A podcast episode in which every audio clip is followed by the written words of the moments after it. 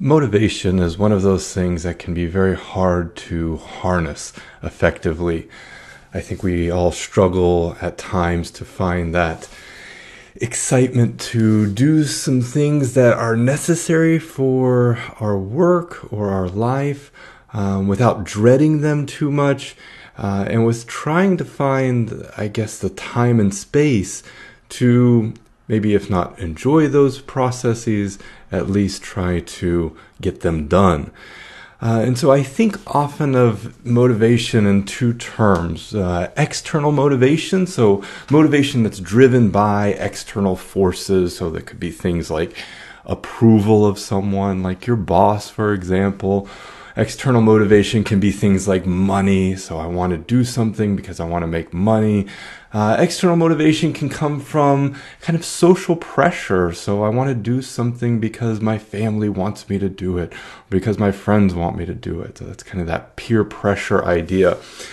But I think the most valuable motivation that you can cultivate, and I do think you can cultivate this, is internal motivation, that inward drive, that fire, that excitement, that passion, that love for something that you want to do. And that will really get you through some of the toughest, most laborious parts of whatever endeavor, whatever goal is that you have, in order to achieve that goal or that end. So it really just comes down to individual choice. I think motivation is driven by choice. Whether we like to acknowledge that or not, our motivations are chosen by us, or the work that we do is chosen by us. So we can choose to do something out of a sense of obligation. We can choose to do something because of some external reward. Or we can also choose to do something more actively with a little bit more agency and autonomy. We can choose something because I want to do that. Even if it's something we really don't like to do, it just helps reframe what you're doing so that it doesn't seem like it's something coming from the outside, but something coming from the inside. Now, I'm not so much a fool to believe that everything you do is somehow going to be driven by internal motivation.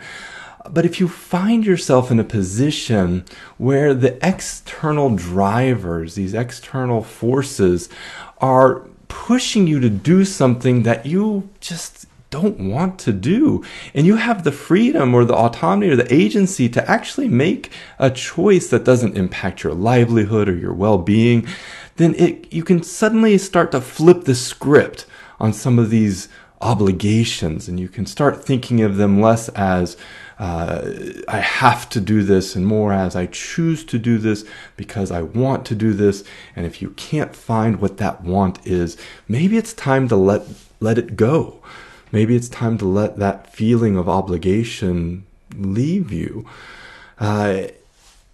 When it's finding that internal motivation, when you found that excitement, I think that can really help guide you along life's path. It can really help you make hard decisions, whether that's choosing what to focus on in college, whether that's choosing what job to take if you have multiple offers, whether that's choose to move somewhere, date someone, or just to have something for breakfast, lunch, or dinner.